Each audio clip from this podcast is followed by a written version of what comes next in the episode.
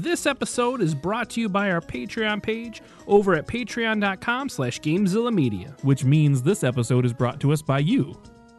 Right? That's how Not, it no, not me. No, no, the fan. right. Yeah, the Yes. listener. We're talking. When I say you, I mean the listeners. Yes, the the figurative you, right? Yes. But nobody else is in here with us as we record this.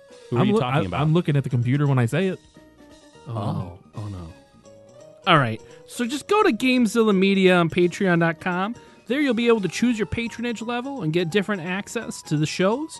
So you can get exclusive content for The Legend of Retro and Noobs and Dragons. Noobs and Dragons, the show with that handsome devil, Craig WK. Well, Almost all of those words are right. yeah. And if you go on there and sign up, you can also get access to a private Discord channel in our Discord group. Basically, the more dollars you give us, the more things we can give you. Exactly. So go to patreon.com slash Gamezilla Media and become a patron today. Do it. Yeah. Prepare yourselves for a journey through history. Get equipped for adventure, Grab your power gloves and super scopes. for it's dangerous to go alone. This is the Legend of Retro. Welcome to this week's episode of The Legend of Retro. I am Craig WK. With me is my buddy from The Legend of Retro, The Glitch. Yep, I'm here. Let's do it. And we also have uh, my special buddy uh, who is also on another show with me at this point, Sean. Hey everybody, how's it going? Sean the Arcade Phantom is uh, with me here as well, and uh, we're talking about a uh, a game from Acclaim uh, that is Bart vs. the Space Mutants. Yeah, uh, released in 1991, uh, February, I believe, Yeah, uh, by Acclaim. So, uh, developed by Imagineering Inc. yeah, they uh, did a lot of other games. uh, so Bart vs. the Space Mutants is a platformer, and it stars Bart from The Simpsons, obviously, as he uh, thwarts an alien race as they attempt to make a weapon to conquer the Earth. Uh, they they went real hard on this plot because, like you know, like aside from Halloween specials, you didn't really get a lot of this kind of stuff from The Simpsons at all. And they decided, you know what? This is what we're making our game based on. Well, Bart's always had a space mutant toy sitting on his headboard next to his bed. That's true. And he goes to see the movies a lot. Hmm. But it's a very early Simpsons thing. It's not like something that continued in the series. Once No. Kang and Kodos came out, they were gone. Yeah, because that's the. I mean, that's it for the aliens. Is Kang and Kodos. They don't. They don't bring these characters back at all. I mean, so it's the game. It's like its own. These are the own characters, basically. And it's weird too because like the the space mutants at this point have been established. Like they they show us what they look like in the Simpsons. They're like kind of blob like and they have a lot of different arms. But in this, the aliens look kind of like creepy and Lovecraftian.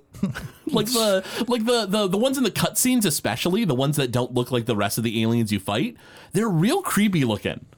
Are you guys familiar with the Avast? That's the uh, like the virus protection program.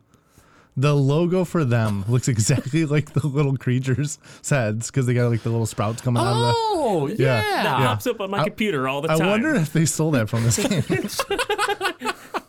They, yeah, they just ganked it. They're like some guy playing Bart versus the Space Mutants back in '91 was just like, "I'm gonna run with this idea." I well, I mean, if the game came out in 91, you got to figure The Simpsons is what? Two years old at that point? only about two years old. So they were working with early production designs and maybe some of season one. so, uh, so a little bit on that. Uh, so Gary Kitchen is the main uh, developer of this game. He's the one that started uh, uh, Imagineering. Yeah, He actually got a call from the one of the guys from Acclaim that wanted him to do research on this game before the show even aired. So back before uh, Simpsons Roasting on Open Fire even aired, they were already talking about making this game. really? Yep. And so you got to figure. I mean, it, development like six months maybe. The game came out in February. That was, I mean, basically it's only the first season they're working off of of material. Yeah, just about. Uh, it is only about the first season then. Uh, that or ideas for the second season. You know, prob- you know, nothing set in stone. I'm sure. Uh, although they they have to make the episodes at least somewhat in advance. You know, but maybe not that far in advance. Animation takes a long time, so Oh yeah, that's true. Uh, But everything was outsourced to Korea at that time. Korea was doing all the animation for The Simpsons. So Hmm. a lot of that would be having to get still sent over from Korea to America to look at them and actually make designs off of them. Weird. Yeah, that that seems like a, a kind of a, a I don't know, kind of a, a clunky back and forth. You know, like oh, send us the stills. Wait, you know, like the what week week or so to to get them in the mail. You know, because I mean, it's not like they really hit the internet or anything, so they were stuck waiting on. I mean, I guess airmail they could have had it in a couple days, but man, yeah, that's uh, that's weird. Uh, so I do want to talk about the gameplay for Bart versus Space Mutants because there it's real interesting. Ahead of its time. It kind of was. It was kind of had some puzzle elements to it. Uh, I I will say, uh, uh, I feel like the first level is real clever, and then it kind of goes downhill from there. Uh, so the you know some levels have puzzles, and then uh, others are a little bit more heavily influenced, like on uh, like platforming. But like the controls are really bad. Oh, they're terrible. They're real bad. The same button for jump is the same button to speed up. Right. So in order to jump, you have to take your button off the speed button to jump, and you lose your speed. Or there is a super jump, but then at that point, you're not using the jump button to jump. You're running with the jump button, and then you're hitting the action button, which then becomes a jump. Select changes your items, start uses them. Did, could you not pause this game? So funny that you mentioned that. Mm-hmm. I first played this game on my Atari ST. I didn't play it on my NES like you guys. So there were separate jump buttons and action buttons because it was all on a keyboard. How fortunate. Yeah, I know. Yeah, it had to be nice for you. Still a bad game. Yeah, the uh, There is a pause button, by the way. It's Oh. it's in the select menu. Oh, so you have to. It's like an item. yeah, you have to cycle through. Yeah, it's like firecracker, wrench, pause. So like, it, like if you're in a frenzy and like Jimbo Jones is beating you up, and you just have to like go, come on, come on, oh god, I missed it, and then you have to like cycle back through. yep. That's so weird. That is so like why like why did they think that was a good idea? Why it like it I mean at that point Legend of Zelda was out, right? Yeah. Right? Like they Yeah. could have just pause, choose item, go back in. Oh, so I actually thought this was hilarious. Uh huh. So like, no, so February '91. I mean, you're talking just months away from the SNES coming out, and Yeah, games that were far coming off. out at that time were Battletoads, Shatterhand, Joe and Mac, TMNT3, GI Joe, Tiny Toons. I mean, these games that like are I think pretty advanced. Sure. Like at this point, people have realized how we can use as much of this 8-bit console Mm-hmm. as possible, and then you get a game like this. Honestly, if you had told me this was made like through the product of like a time machine back in like 1980 like 8, I would have been like, yeah, okay, I, I saw the game before. That makes sense. Yeah. yeah, it's it's real weird. But I mean, it is a licensed game, and let's face it, more often than not, licensed games don't get a lot of attention. They just, you know, they're they're there for the money. It's there for the cash grab. It's like a stigma. Anytime you get a a game based off of a TV show or a movie, it's it's it's already a disaster to begin with. Usually, yeah. Unless Sunsoft touched it in the NES era, because everything they made was gold movie wise. Batman, Gremlins. Yeah, that's true. Sunsoft knew what they were doing with licensed properties. Even Capcom didn't know what they were doing with licensed properties in the uh, the Nintendo era. That Mickey Mouse game was real crummy. Oh yeah, it was. Oh. it was real bad. but I mean, their other licensed games were really good. Like DuckTales was great. Okay, yeah, Chip 'n' Dale's- DuckTales DuckTales was was great, so yeah. good, yeah. But not all of them, yeah. Like, uh, like I think by the Super Nintendo, Capcom was like almost everything they touched was gold when it came to Disney. But you know, there, there were a few crummier uh, uh, Disney games. Did they? Did Capcom also do the the the theme park, like the Disneyland like theme park video game? I don't remember who did that one. I don't know that game. Oh, it's a Magical Kingdom or something like that. It's like this kid who has to go through all the different like park rides and stuff. So there's like a level based on the Haunted Mansion, one Oh. based on Space Mountain. It's, Interesting. it's kind of interesting. It is interesting. It's just not especially good, I, at least from what I remember. What's even more disheartening about the fact that this game, I, in my opinion, I don't think it's good. So I mean, it has a lot of flaws. so you have Gary Kitchen, which, uh, if you do know, he is the one who ported Donkey Kong to the Atari 2600. He worked for ColecoVision, considered like this well-known programmer. Yeah. He even brought on David Crane as an additional programmer who is the one who did Pitfall. He did all these Atari games for uh, Activision back Yeah. in the day. And they team up, and this is what they created. I appreciate the question mark at the end of that. Uh, you know what? Yeah, I, I feel like, I don't know. I, I feel like there's some really good ideas, and I feel like they just probably ran out of time or something. It was probably deadlines that caused this game to be so bad. And that is true. That is something that uh, Gary did say in an interview he did um, that uh, they were supposed to get this game out before Christmas originally. That was the original deadline, and then they pushed it out. It get it got released in January uh, for shipment, and then they said he said that was the the biggest issue was the deadline because we couldn't you know touch up later levels. They became a lot more difficult. I, don't, I I played this game. I can only get past the first level. It's not easy. It, mostly the I mean the controls are the the main problem. It's they're so they're so clumsy and stuff, you know, and, and finicky.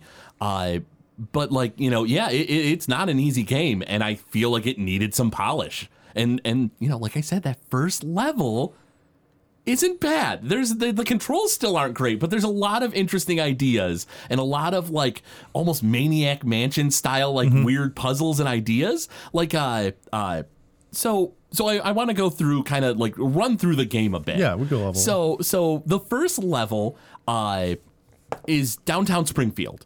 You actually have characters in it that you would know. You have locations from the show. There's actually a fair amount of detail that went into that first level. You have places like Barney's Bowlarama.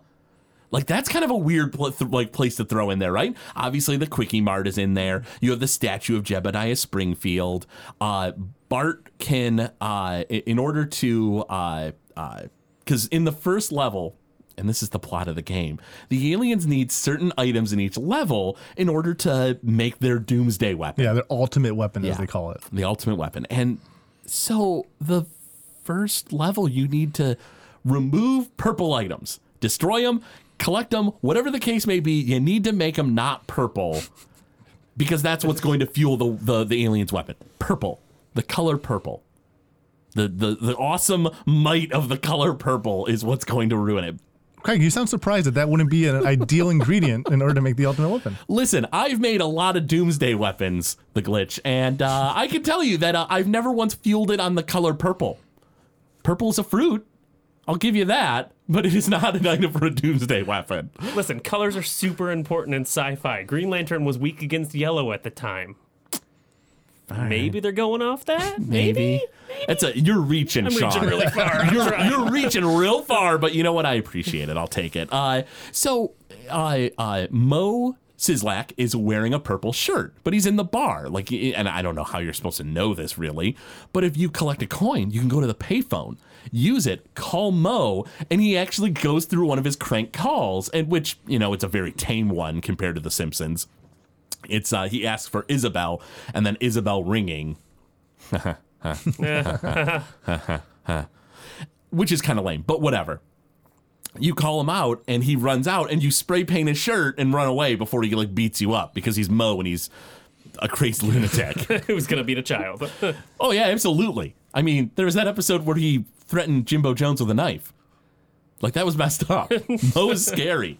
Moe is real scary. So you have him. You have uh, uh, uh, when you get to the skateboarding part of the level, uh, you uh, skate against Jimbo Jones. The boss of the level is Nelson Muntz, the the the ultimate enemy of Bart in the first season, because you know you had that episode Bart the General where it was him getting beaten up. Yeah, they get into a fight at the school. Oh yeah, Bart gets his, the his teeth knocked out by Nelson. Like it's a, a ridiculous beating. And so he was the the you know the boss of like the first level and You made me stuff. be- bleed my own blood. Such a good line. And so yeah, so the first level is like you know the the controls bring it down of course like uh oh uh you go past the uh the uh the the retirement you know home you know where uh grandpa is in fact there's a, a a neat little thing where if you I think it's like if you I don't remember what it is if you like uh uh like make noise or something like outside of like the last window, Grandpa appears in the window and he throws out a bunch of coins, and it's like, oh, now that's kind of kind of neat, and it's you know sort of funny that you know in later Simpsons episodes he would talk about how like rich people would throw silver dollars, silver dollars at people and stuff. So like you know, I obviously that wasn't really the reference there, but yeah, I feel like that first level is actually gold. Yeah, it's a lot of fun. There's a lot of secrets in there. Uh, I mean, th- you get to talk to Jebediah. He'll talk to Oh, you. and he- yeah. He, says like a little like, uh, "It's important to get ahead." Wah, wah. Yeah, bum, bum. Uh, but I mean, okay, so so purple items. So Bart goes through the level. He gets rid of all the purple items. He turns them red. Mm-hmm. I mean, clearly the aliens didn't think that through. So I mean, ideally, the next step you failed on purple items. I mean, what do you do next? I mean, my first thought is like, okay, so I guess the next level is going to be like, like red items. I mean, because that's what Bart turned them all into, right? Like now there's more red items. It makes sense, right? Right? Right, right guys? I mean, I go with hats. Clearly, Sean, do you go with hats as well? I'd go with food. Food seems like a basic power up. well, you know what? Uh, the glitch wins because level two you collect hats. I will say that I would. food does sound like a better choice. it does, but hats, I don't know why. So, so the aliens are like, all right, all right, back to the drawing board. Hats, and you know what? Is it like is it like the leader just super powerful compared to the rest of his followers? Because you think one of the aliens would be like, "Sir, hats is a stupid idea. why, why, why are we playing around with hats? This is dumb. Like this is really dumb." So you get to the second level, and it's at Springfield Mall, and you know when when you're playing through it, like my first thought is, oh, there's a lot of stores at the mall, like the Leftorium, uh, Lionel Hutz's law office is at the Springfield Mall. Like there's a lot of, uh, what is it? I can't believe it's a law firm. Yep. Uh, you know, so there's uh, there's a lot of you know references they could put in, and they don't. There's like almost no references in the second level except for the boss. Now I thought the mid boss was uh, Seymour Skinner. Now, what do you guys think? Because when I was looking online, I didn't see them mention Skinner as the mid boss for the second level, but he kind of looked like Skinner to me. I thought he kind of looked like one of the lawyers from Mr. Burns. Maybe one of the lawyers? No, I, I agree. I thought he looked like Skinner. So it doesn't say that it's Skinner. in the walkthrough I saw, it did specifically reference some other characters that we'll get to soon that were kind of like low key. I thought like, oh, like is that that character? And when I saw the walkthrough, I was like, oh yeah, they mentioned that is that character. That's weird. I thought I was the only maniac who knew that much about The Simpsons, but they don't reference Skinner being the mid boss in that level. So I'm a little torn. A part of me wants it to be Skinner, but even if Sean is saying like, oh, I thought it was a random lawyer or something, like uh, it's hard to say. I mean, the graphics aren't great. Yeah. Also, going with the whole Leftorium thing, uh-huh. none of that existed yet. Yeah. Oh, that's true. That The He still worked for the pharmacy. You're right. He was still working for the pharmacy because that was season two when uh, uh, when Flanders failed the episode. Yep. And then there's also Lionel Hutz isn't introduced till Bart gets hit by a car in season two. Season two. You're right. So yeah, season one I guess didn't have them all. You're right. So I, I'm I'm I'm I'm I'm putting the expectations real real high, considering they didn't know it existed. Yet. Yeah, the mall was just radical coming off the 80s. That's where all the kids hung out. and people with hats. Yep. So, and that's a, another kind of interesting thing is uh, uh, one of the gimmicks of the game is that aliens are taking over the ran- like random people. So, like it, you have to like select X-ray specs, and then it lets you see if someone's being like has been taken over by an alien. You jump on their head, and the alien flies out, and you get a, a coin, uh, which will uh, give you a letter for one of the Simpson family's names, and they help you with the boss. So, like in uh, the first level, it's uh, Maggie. Maggie. You're right. First level is Maggie. Yeah. She'll she'll what she'll do is she'll throw a bowling ball and you hit the bowling ball at Nelson. Yeah, and then uh, uh, and then in level two, you fight uh, uh, uh, Lucille. Lucille. Yeah, Yep. Lucille Bots, which is like in, when I'm looking in hindsight, I think, wow, what an obscure reference. A villain in one episode who only has like wanted posters throughout the series after that. But she was like kind of the the the final boss, so to speak, of the first season. Technically, she was in the f- uh, finale of uh, season one, uh, uh, Some Enchanted Evening. Yep. Not by design, though. Would, True. if anyone wants to know about that, they'll learn later on in The Simpsons. Yeah. So, uh, uh, So, so as far as that goes, yeah, the uh, uh, so bots is the the boss of the second level, and then level three is uh, Krusty Land, right? Yes. Which is kind of interesting because uh, we uh, eventually find out there's really no Krusty Land. There's Itchy and Scratchy Land later in the series, but Krusty doesn't have his own theme park, does he? Throughout The Simpsons. He's got a Camp Krusty. He Camp went to the water park at one point. Mm-hmm. I don't think he ever had his own theme park that I know of. Itchy and Scratchy do, but not Krusty the Clown. And uh, so, uh, but I, I'll give him points for some cleverness there. You know, Krusty Land. You know, that's that's pretty pretty slick. The the thing that caught me off guard the most in this level, aside from the fact that the now the aliens are collecting balloons, not, not sure, not sure why. They need the helium. Is that what it's about? That's my guess. I'll buy that. That makes more sense than hats. Because at least you could weaponize helium. I mean, yeah, all right, fair enough. They're going in the right direction Sure, sure, fair enough. The, the aliens are working until the it. next level. yeah. So the the when I was uh, doing the research on this uh, uh, episode, I was I was looking at you know or watching uh, a playthrough, and I was like, that kid throwing bombs in Krusty Land, he looks like Adil. Adil from uh, the episode where Bart and and uh, uh, and him trade places. Uh, he's the Albanian foreign exchange student who you find out is a spy. And sure enough, like all the walkthroughs I see online, they show that it's Adil. And it was like, wow, what a I mean, all right, fair enough. Like that's that's the uh like makes sense. Adil uh, Adil was in the first season, right? The the Crepes of Wrath. Uh that's uh, season 1, right? Yep. Yeah, That's so- the end of season one.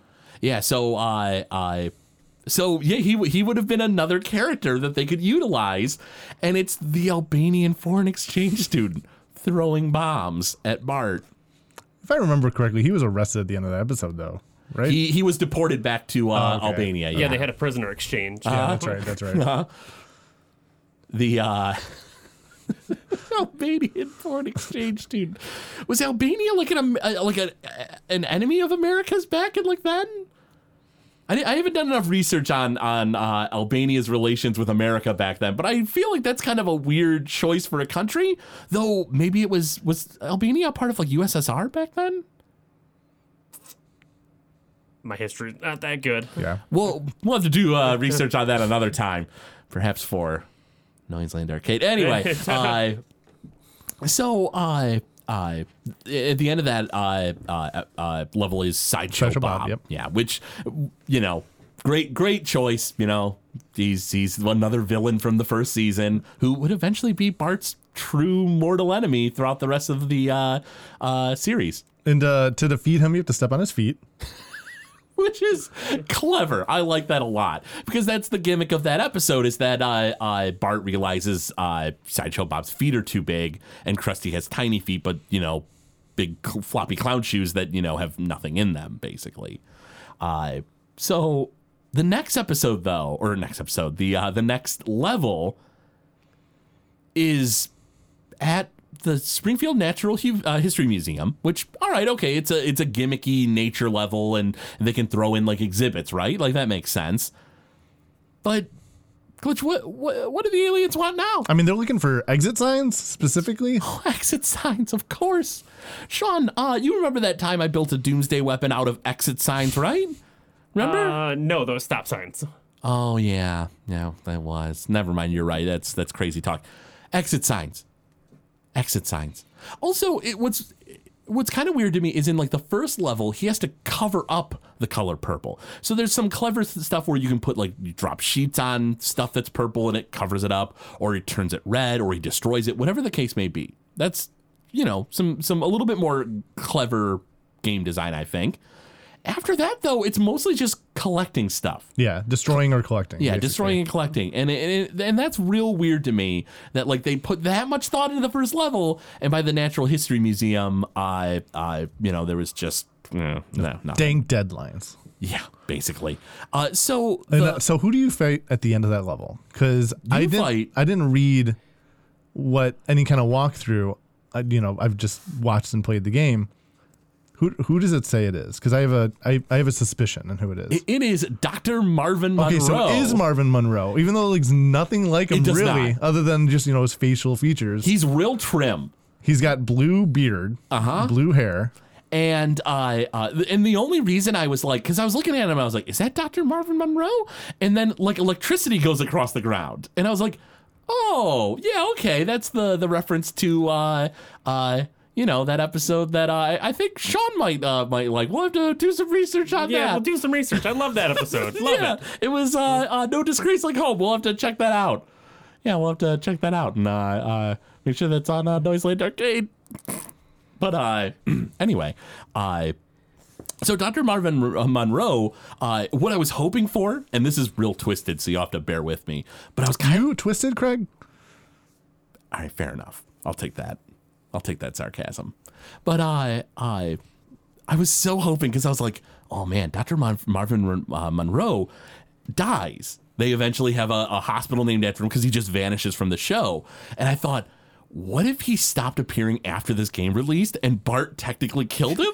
and I was like, come on, come on, come on, come on. And uh, I looked it up and no, he he his last appearance, I guess, is in season five as like a background character. Actually, I believe he came back on a recent season. Yeah, in fan fiction. yeah, stuff that doesn't matter. Glitch. So Marvin Monroe as a boss could have been really unique. He could have been torturing your family, and there could have been some kind of life meter where you got to protect them and defeat him before then. But no, it's just fight him. Jump on his head. Yep. Jump on his head. Give give the old noggin a flogging. Like if Marge was chained up and being electrocuted by Marvin Monroe, it'd be like, oh my god, I gotta save my mom. That's also even somehow mo- well, I was gonna say somehow more twisted than Bart murdering Dr. Marvin Monroe, but maybe not quite that twisted. But it would have been a good game design. Yeah, the boss battles are pretty lacking. I mean, it's just the same thing over. You're you're jumping or you're avoiding or you're throwing. It's just that one-on-one battle. What's funny to think though is that Dr. Marvin Monroe is technically the final boss of this game. Because we get to the final level, which is the nuclear power plant. And finally, the aliens have wised up and they're collecting inanimate carbon rods to power their their super ultimate weapon. The best plant employee that there is. Yeah, I mean, employee of the month for sure. Oh, absolutely employee of the month. I can only hope that they show some uh, uh, close-ups of the rod at some point. so the uh, the final level is the nuclear power plant, and it's like, oh, okay, this is uh, uh, this this makes sense. It's in Springfield. It's it's very fitting for a finale. It's uh, you know. It's, it sounds pretty good, and uh, uh, you go through the power plant, you collect the rods because you. What's weird is like the aliens want them, but like they they need to be put back into the core. So they were removed from the core but left around the power plant which is a little weird. A little weird but whatever. The power plant employees like to screw around. They were probably doing something with them. fair enough. That's that's you know homer uh, lenny carl and charlie don't exa- they're not exactly uh, the best employees ever. Uh Don't forget Zutroy. Zutroy and uh, Stuart the Duck. Whack. back to work, Stuart. So they they you, you go through, you collect uh, all of them, you get down to the the core, and one rod is missing. Maggie takes her pacifier out, throws it in because in the last level, which is actually kind of cool, uh, unlike all the other uh, levels where only one family member would help you out. In the finale, uh, Maggie uh, or all of the family members are around. Like Lisa gives you hints. Uh, Marge, I think, uh, yeah, I think all of them basically give you hints, and then Maggie comes Well, in. so yeah, Marge will run the rods down to the core for you. That's you. right. Uh, Homer is like a he's like a power up. It's like you use him, he'll destroy the enemies on the screen. Oh, gotcha, gotcha. And so, and then Lisa gives hints. Yeah. That's right. So Maggie throws her pacifier into the the final slot of the core, the final you know spot where there's one missing rod of the uh you know of it, and it abruptly ends. It's like you win. And then it's like the aliens leave the planet and they're like, Curse you, Bart Simpson, but you were a worthy adversary. We shall reward you. And they put his face into the Mount Rushmore. There's a, a, a badly like shot like a, a badly condensed sound of him going, Cool, man. And he repeats it a few times, and then the game's over. Yeah, they consider him an intergalactic hero. And then uh, during a family trip, it says that uh, they came across Rous- Ru- Mount Rushmore, and he just added on to the left next to George Washington. Yep. Yeah, Bart was the true president of the United States at that point. he was the true president the whole time. You say the, the about the Cool Man. I realize that he doesn't have much dialogue other than Cool Man. Is that all he says? Eat my shorts. Eat my shorts. Oh, when he dies. Yeah, that's when he dies, Yep. he yells, "Eat my shorts," and uh, that's about it. Mm-hmm. The like the the game is like has a really really and, and, you know it's maybe better that you never finished it glitch because it's just like it abruptly ends and it's just like oh that's it that's the end of the game. So the Mount Rushmore thing Mm-hmm. is that in reference to George Bush saying that he wanted to be on Mount Rushmore, and their Oh. rivalry with Bush at the time? Is that like a reference to that? Maybe, but this was pretty early in The Simpsons season one. But then I mean Bush was pretty much against them from the very beginning. Yeah, and Bush did say he wanted every president to be on some kind of monument like that. He thought it would be a really neat idea. Oh. So maybe that's their little take on, haha. We gotcha. We gotcha, Bush. We gotcha. So, also, that didn't play well at all with people. No one liked that, and he said it like maybe one or two times and then was done with that idea. oh, really? Huh. So, here's a question for you guys. Uh, before we we inevitably get to the music, I I want to ask you guys. So, this is Bart versus the Space Mutants, correct? Yes. Yes. Mutants implies that they're changed from different space creatures. So, like eh, that's like I, I'm sure they went with the name just because it was like eh, like 90s cliche stuff, like oh space mutants and stuff, and then, like also from the show. But like that would imply that the mutants that we see in the game and the mutants in the movie version are just mutated versions of like Kang Kodos. No, see, I think they're mutants because they take the forms of humans. They mutate into the forms of humans. They did it in both the show and in the game. That's true. I could see that. I almost see them more as like parasitic life forms because like they're on the human and then like you hit them off the human and they go flying away. But I guess the humans vanish afterwards. So maybe either they're they're mutating into the humans or Bart's murdering people. Yeah. So what is it that he's collecting them when he s- hits them on the head? Like a coin Is it like their soul? Like he's collecting their souls? I hope so. I mean, I really hope so. That that would make me connect a lot more with this game. Because it's not like a coin. It is like that that like head with the with the sprouts sticking out of it that he grabs up after you hit him on the head. head. said I always thought it was a coin. Or is he that what flies away? Oh yeah, that's what flies away. The the creepy alien Okay. with like the eye and the little Right. tendrils flying off, which I uh, which also leads me to another point is the box art is actually kind of cool. Like if you look at the box art, uh, it shows uh, very. I don't know if Groening actually designed the the aliens, but they're very Groening style. You know, uh, it also has a bunch of the characters like Apu and uh, uh, the Simpson family, and some random dude in like a white coat with like a, a a megaphone on the roof of the Simpsons home. I'm not sure who that's supposed to be. He's got like a hard hat on. Maybe it's like I don't know Sherry and Terry's dad from that one episode. Just some obscure character that like they're like, oh, this is guy in the first season. Throw him in. Uh, but I, I, but yeah, the uh, like the the box art aliens and the aliens throughout the game still look nothing like the two aliens that like you know like decide what's going to be collected. Those aliens are real creepy looking. I don't like them. And uh, actually, uh, to make a point on Bart uses the X-ray glasses, I think is a it's that's from They Live. They basically pull that from the movie They Live, where he can see who's aliens and who's humans through the 3D glasses. Rowdy Roddy Piper, John Carpenter film. Great sci fi film, 1987, 88. Wait, what about Rowdy Roddy Piper? He's the lead of this movie. Yeah, he's the main, really? main Yeah. actor. Rowdy Roddy Piper. Rowdy Roddy Piper. Make sure I get that right. Mr. Rowdy is he's the main character from They Live? Yeah, that's where the line "I've come here to kick ass and chew bubblegum and I'm all out of gum" comes from. Wow, that is ridiculous. I I had no idea that that was Rowdy Roddy Piper. Yeah, oh yeah, it's amazing. It's a great film for anyone who wants to watch it. That is awesome. Oh man. So So I, I think we have to chat about the music for a couple of minutes. Well, I got a couple things too. Oh, to point yeah, out. yeah. So uh, with the speed running, oh yeah, yeah. um, so the Mexican speedrunner used to have this record last year. uh it was beat out by Chaos Legion uh, Karu. Um, do you guys want to give a guess at the time he got? I'm gonna I'm gonna say he probably beat the game. The fastest you can beat is what I don't know, like maybe uh uh half hour. 14 minutes and 23 seconds.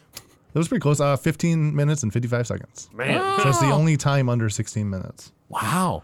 But I mean, considering that there's five levels and all the collecting, and especially in that last level, it's like Yeah. a maze. Oh yeah. I mean, it's not just a straight through level one, level two. Like you're not just going through the power plant, like you know, floor to floor. yeah. You got to go back and forth. It's a, it's a maze. Yeah. Yeah, it I I mean, I kudos to to him for for memorizing that.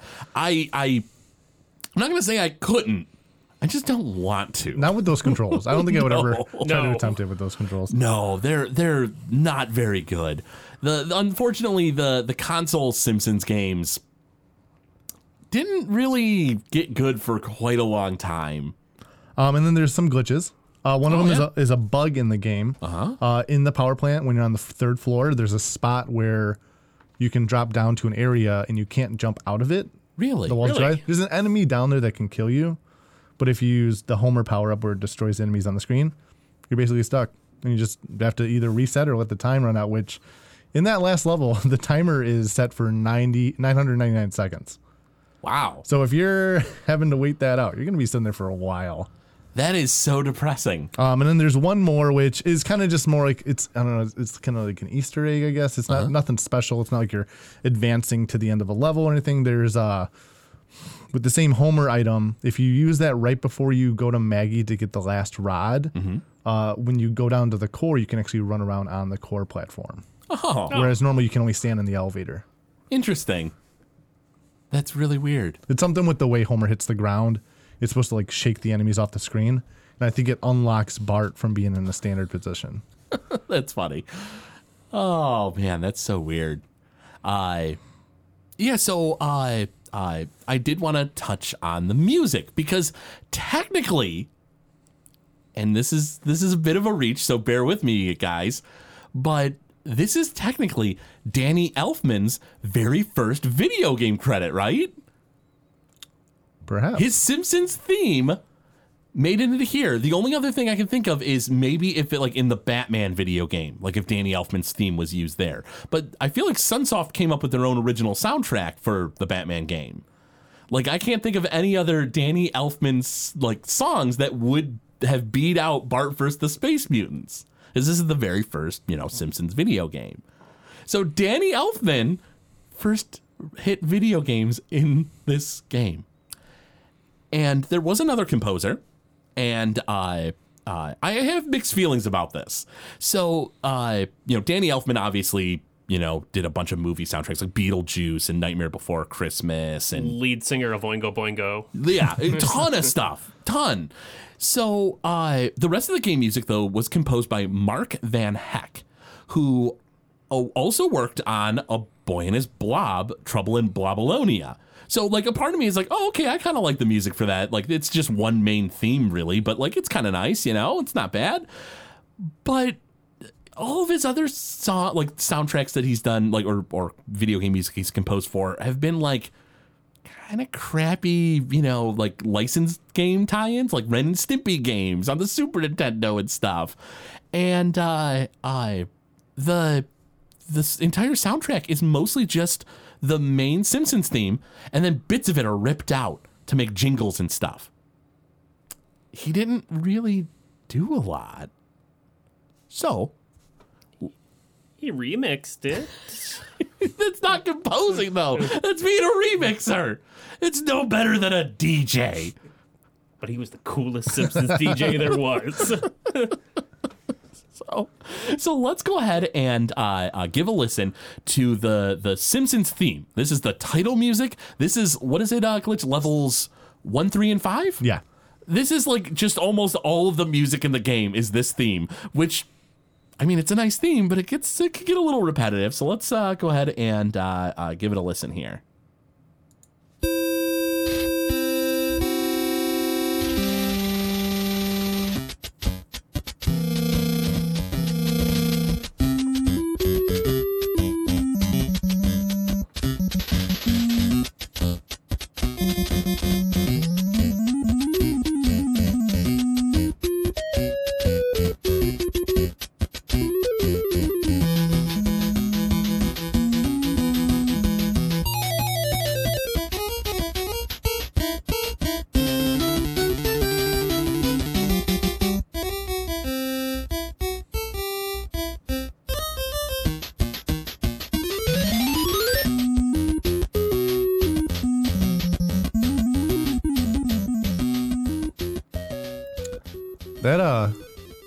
Enjoy that so much. Just that eight-bit transition from a song to what they put in the video game. I love the way they do that. yeah, they it's it's honestly really fun. It's a it's you know the Simpsons theme in general is is really great anyway. Uh, but uh, but they did a pretty decent job of putting it to eight bit. You know. So let's listen to the theme for stages two and four, Yep. And uh, um, you know let's just give it a listen.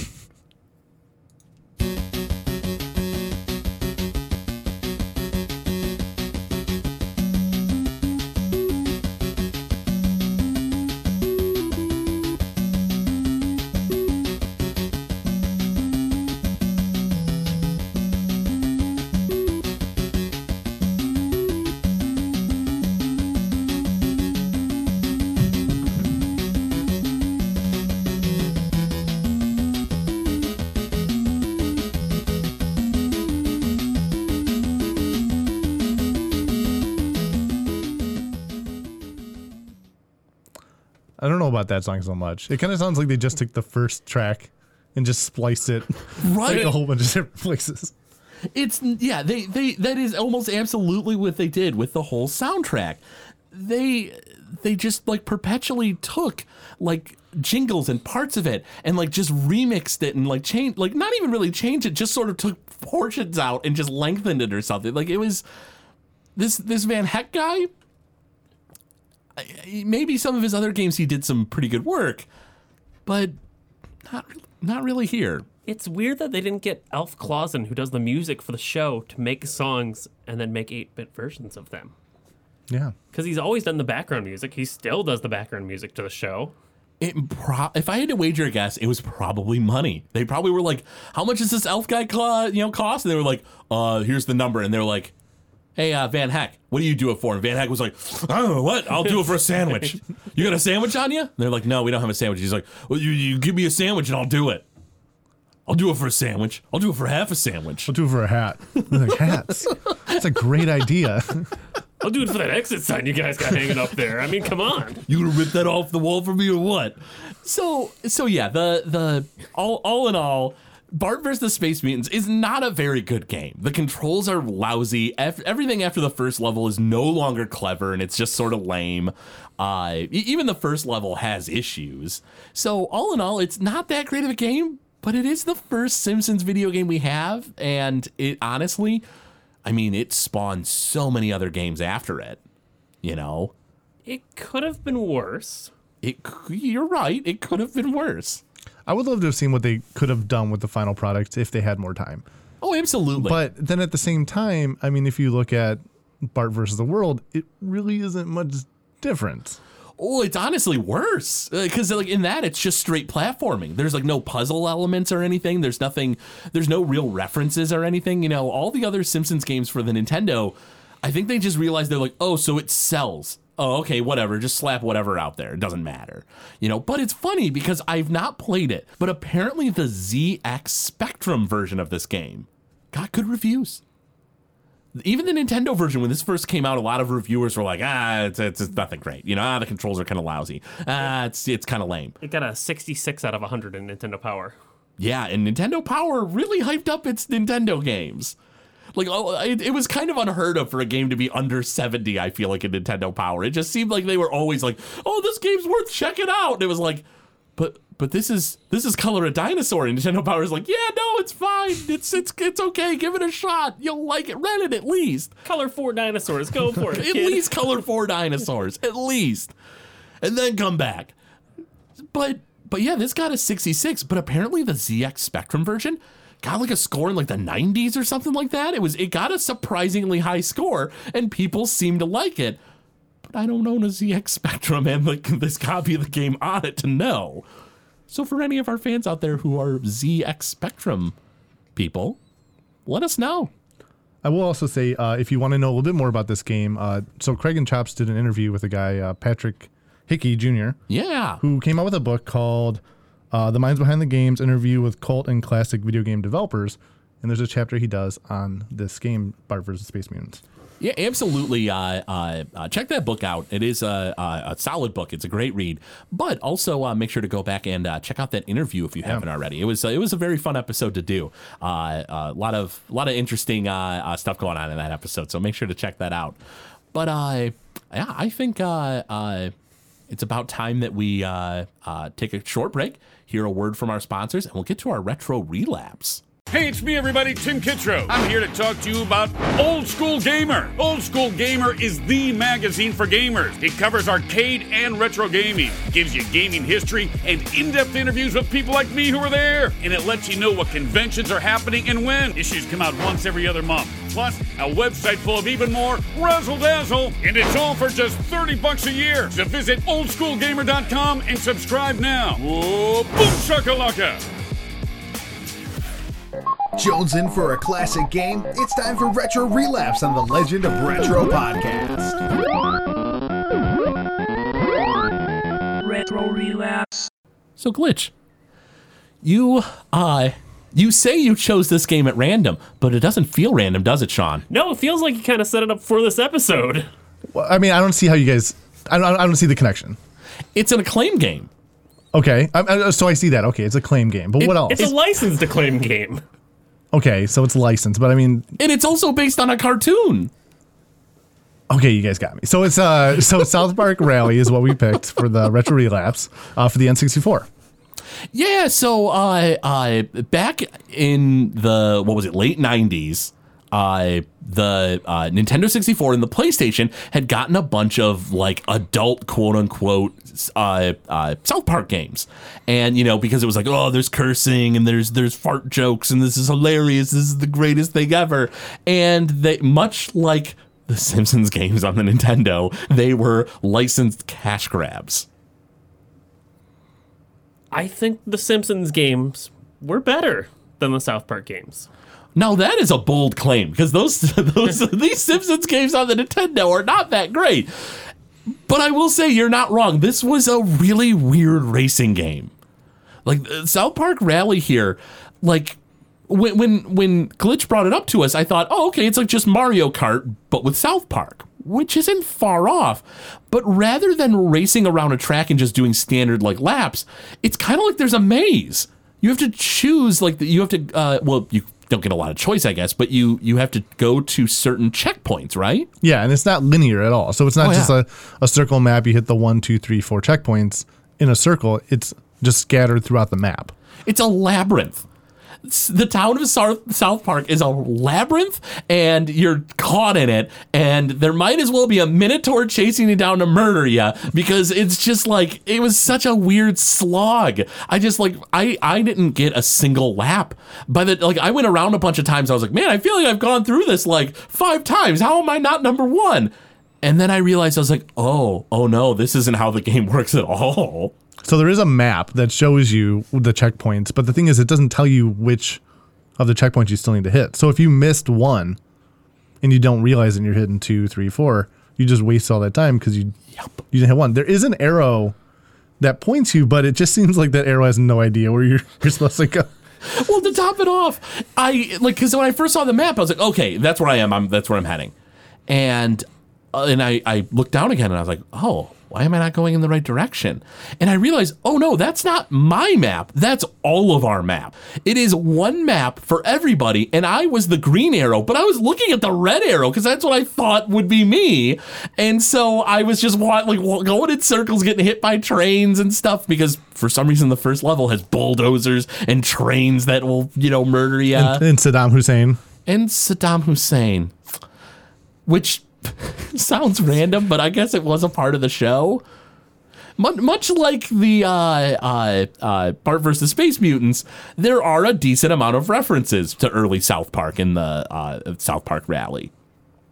But uh, the gameplay didn't really seem to make up for it. The, the the items that you could get, like, I didn't know what they were. It was like I would get something, I'd just be like, all right, let's shoot it, see what happens. Like at one point, like uh, uh, what is it? Sparky the dog like gets a hold of your your vehicle and he can't and it can't move. It like freezes your enemy up. There's like the the underpants gnomes. There's some real weird stuff, but like I, ne- I never knew what they did. there were rats because apparently they carried away Kenny's corpse at one point. Yeah. So they were a thing. You- you have to Oh, be very. I feel like in order to know what the what the power ups did, you had to have been familiar with the show. Absolutely. And even then, though, I mean, I, I feel like I'm pretty familiar with early South Park. And like when I got the underpants gnomes, I was like, I, I don't know what this is gonna do. Let's let's shoot and see what happens. And all you hear is like the gnome sing his little like uh like kind of gonna work work all day song, and like he like collides into somebody, and I'm like, ah, I guess it damaged him. I have no idea. I feel like in most Mario Kart knockoffs, at least you know what the weapons are. They're like, it's a missile. It's a missile in Crash Team Racing. You shoot it forward. Yeah, that, that makes sense. It's That's a bomb. simple. You drop it behind you. I mean, how do you not know that tacos are going to make you go faster because you fart? I hate you, glitch. I hate you tons. I, I it, what I what I hate the most though is you're not far off because when I got that I was just like, what is this? Is it some kind of crude speed speed boost item? Yep, yep, it sure is. Well, I'll be danged. That's that's what it is. Uh so so what what do you what do you guys give this on the eight bit scale? On a scale of one to eight, eight being the best, one being the worst. What do, what do you guys th- give this game? So I, I played this game on the PlayStation. Mm-hmm. Um, that's where I first played it. I don't own it on the PlayStation. I own it on the N64, but it is an exact port. They're the exact same game. Yeah, because we played on the N64, so we at least could Right. all play together, which was kind of neat. Um, later in the levels, it's not so much like hit checkpoints. There's some levels where you Mm-hmm. it's like uh, you got to grab an item, yeah. and then everyone's going after you, and it's whoever has that item on their on themselves for the Oh. for a time period. You advance the next level. So there are different elements that we didn't see. There is a uh, battle mode, which is kind of like just like Mario Kart, but instead of you know shells, it's butts. No, instead of balloons, it's uh, it's, Instead of balloons, it's- yeah, yeah, instead right. of balloons, it's it's butts. Yeah, it's butts. It's Um, butts. I, I give it a I give it a four out of eight. I think it's uh I think it was fun for the time it came out. It's got its South Park elements, so it wasn't like it's a South Park game, but it has nothing to do with South Park. It still has Sure. all the same characters that you can unlock, um, and the, all the all the all the power ups. You know, to Mr. Hanky, it's you know things to deal with the game. So I thought that was pretty cool. I would give it a four just based on the amount of voice work they put in there because there's a lot of voice clips for every character. Even characters who you can't even play as have voice clips. Kyle's mom was the announcer for all the races. Was it Kyle's mom or was that the mayor? Oh, I don't remember which one it was. Am 'Cause I- I, I was thinking it was the mayor that was. I was thinking it was the mayor, but it might have been Kyle's mom. weren't they the same voice actress? This is probably is. I, I, Yeah, yeah, so- that actually, yeah, that makes sense then. Uh, honestly, I think I give this a three out of eight. I, I feel like the, the the the gimmick of like hit the checkpoints was just so clumsy and clunky, and like the the fact that it's like the first race and it's like, all right, let me just round this hill. I got hit by a bulldozer.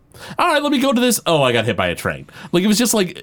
I, I, I didn't what we played I didn't really appreciate. And even in the battle mode when we played I had the hardest time seeing you guys. I just I won for the record. But my strategy was to go from one end I wouldn't see anybody I'd fire off all my weapons. Go to the go to the end get weapons because it was a big football field we played on in this this arena.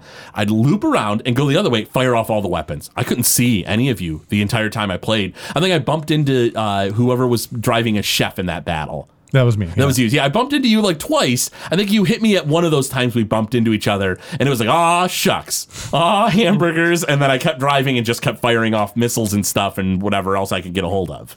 now, did this come out before Diddy Kong Racing? Oh, that's a good question. Because I know it came out after Mario Kart, but did it come out before Diddy Kong Racing? That's a good question. I I'm not sure. I, I know this wasn't the first South Park game. That's because they had the South Park title, which was a first person shooter. I know this came out, and then there was uh, a mini game. It was like Chef's Love Shack. Uh, it was like a trivia so game. weird. uh, so so this game came out in uh, on PlayStation, the PlayStation version, uh, December of 1999, uh, December 13th. Now, uh, Diddy Kong Racing, though, well, let's uh, uh, double check on that because uh, I'm not really sure. You said 99. Yeah, Yeah, 99. because I know the show came out in 97, I believe, right? Was it uh, late 97, 98? Coincidentally, uh, when South Park came out, the show Diddy Kong Racing came out uh, in uh, America. It came out in November of 1997. So this was a couple of years before South Park Rally. Okay. So this came out after. So they already had elements they could have stolen from Diddy Kong Racing for an adventure mode. Mm-hmm. They had Mario Kart, Uh huh. and they turned at this. Yep. Three out of eight. Three out of eight. I dropped down after that. Three out of eight. So, uh, let's go ahead and uh, jump into our music brackets. So, uh, we've been doing opening themes for our, our music brackets, and, and some of them have been real, real close. There's been a few washouts here and there, but uh, a lot of them have been real, real close, which is always great to see. I love seeing that they're they're pretty neck and neck. Yeah, we had one that won by one. It had hundred votes, over hundred votes, and won by one vote. That was when Earthbound lost, right? Yeah, it was when Earthbound lost. Oh, that's so depressing, What were you guys thinking? right? That Earthbound song is so good. I voted for the Earthbound song. I'll, I'll, I'll put my Who vote out. voted? was So there was some something sketchy going on there? I think there was some some votes being sold. I think you're right. And there was something real, real shady going on there because Chops is really intent on winning the whole thing here. But regardless, no matter. Also, Chops really doesn't like Earthbound for some reason. Like he's really anti-Earthbound, very, very against it. And when I've asked him about it, he's just like, uh, "I'm just, it's just not my thing." He's very, he's real quick to cover that up. I think there's some deep-seated reasons for his hatred. We can just for do an Earthbound. episode about Chop's poor choices and things. You know what? That's gonna have to be a Patreon special. Chops' poor choices. Doesn't like Earthbound. Doesn't like the moon. What a jerk. I hate him. Uh, so we love you, Chops. you use the word "we" there. The glitch.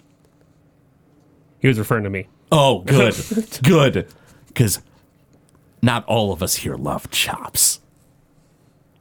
I'm not. I'm not taking that back. I'm staying on. I'm staying. That's Ch- Chops isn't going to listen to this, and even if he hears it, he won't remember it anyway. Anyway, uh, so let's go ahead and jump into our uh, uh, music break here. So the uh, uh, first game we have up is uh, the title theme, the opening to Super Mario Kart. Let's go ahead and give it a listen.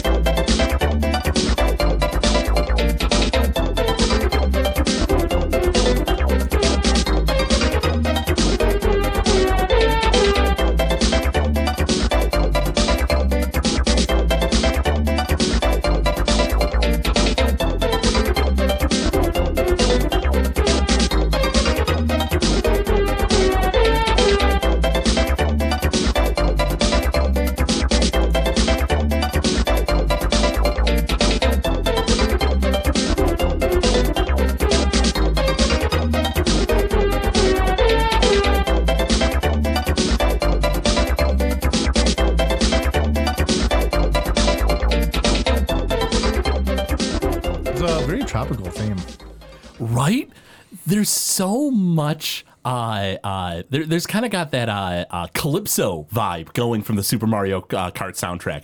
It's one of my favorite soundtracks, and the music is composed by uh, Soyo Oka, who also did the music for Sim City and I believe Pilot Wings. She did a lot of the music for early Super Nintendo, and uh, Super Mario Kart in general uh, is just like I I love the soundtrack so much. It's so good. She was real young when she did that soundtrack too. She was just out of college. I Really? Believe. I believe they scooped her up just out of college to do Pilot Wings. Yeah. But she was like 18, 19 when she did Wow. it. Good on her, because like, I, and if the really sad thing though is that, to the best of my knowledge, Soyo Oka, outside of those early uh, Super Nintendo games, didn't stay in the field of uh, video game creation when it came to music. I, I don't know what she does these days. I I'd love to to delve into that, of course, because I love her music, but I don't know that she's done a lot of video games after early Super Nintendo. So, uh, next up, going against Super Mario Kart is a, a very far cry from Super Mario Kart. It is the opening to Kingdom Hearts 1, which is uh, the the music is done by Yoko. Uh, Shi- uh, Shimomura. Uh, however, the opening song is performed by Hikaru Utada, who has now gone on to being I mean, I think she was pretty popular at the time in Japan, but even in America, she started to gain some popularity. She's done the openings for uh, like all the Kingdom Hearts and even the newest Evangelion movies. She's done a lot of the songs for, like the the vocal songs. Uh, so let's go ahead and uh, uh, give the opening to Kingdom Hearts a uh, listen here.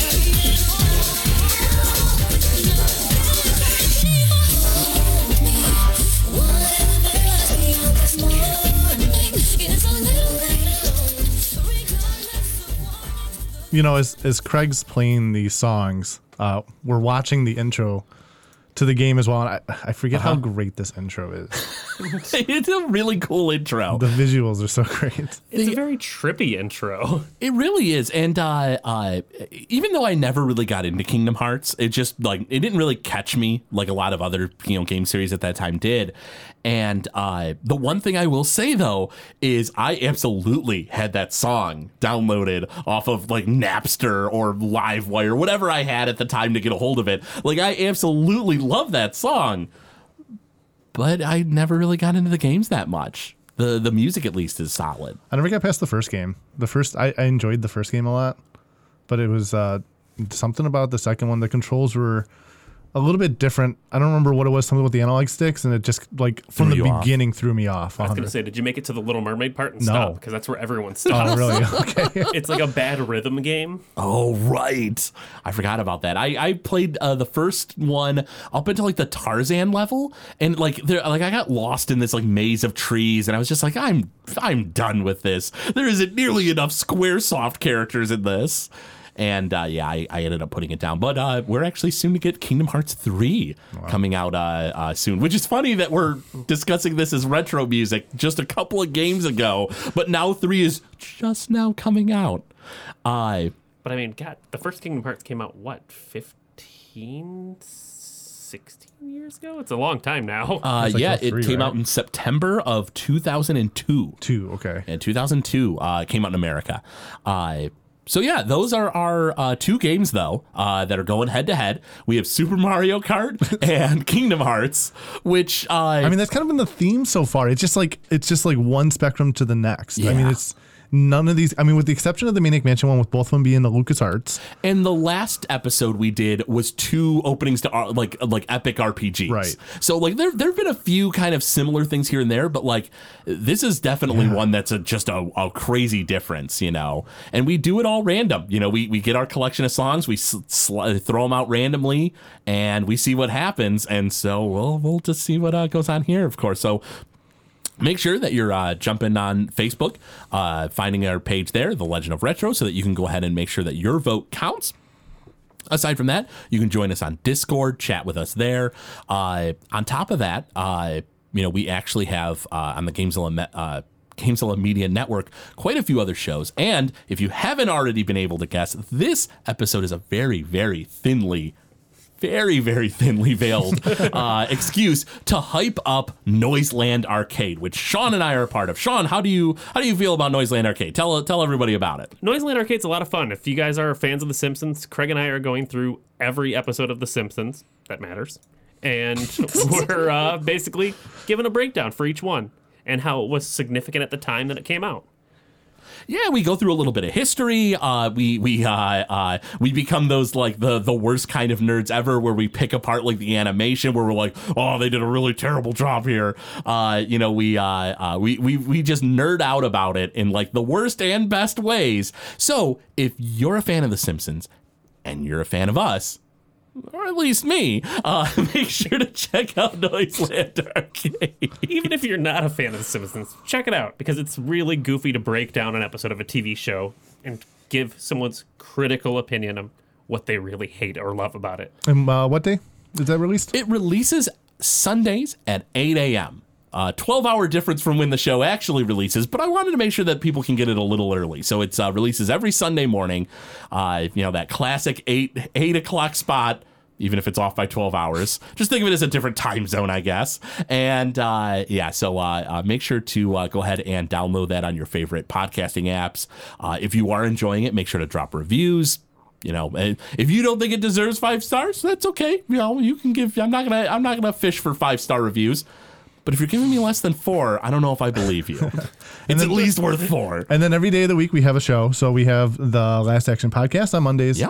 Gamezilla podcast Tuesdays, Wednesdays is Noobs and Dragons Yeah. with uh, DM Craig WK. Yeah. Uh, Thursday is the show, and then Fridays we have the movie blast with Bob and Bax. yeah so uh, uh, nearly every day of the week we're working on it Sunday we'll soon have something. Yeah, Or so, Saturday. Saturday. will Uh, see, we'll we'll work on Saturday. I'm not sure. There, there's this isn't some kind of like special leak or anything like that. We legitimately have no idea what will go there on Saturdays, but it's definitely something we're considering for the future, of course, because you know.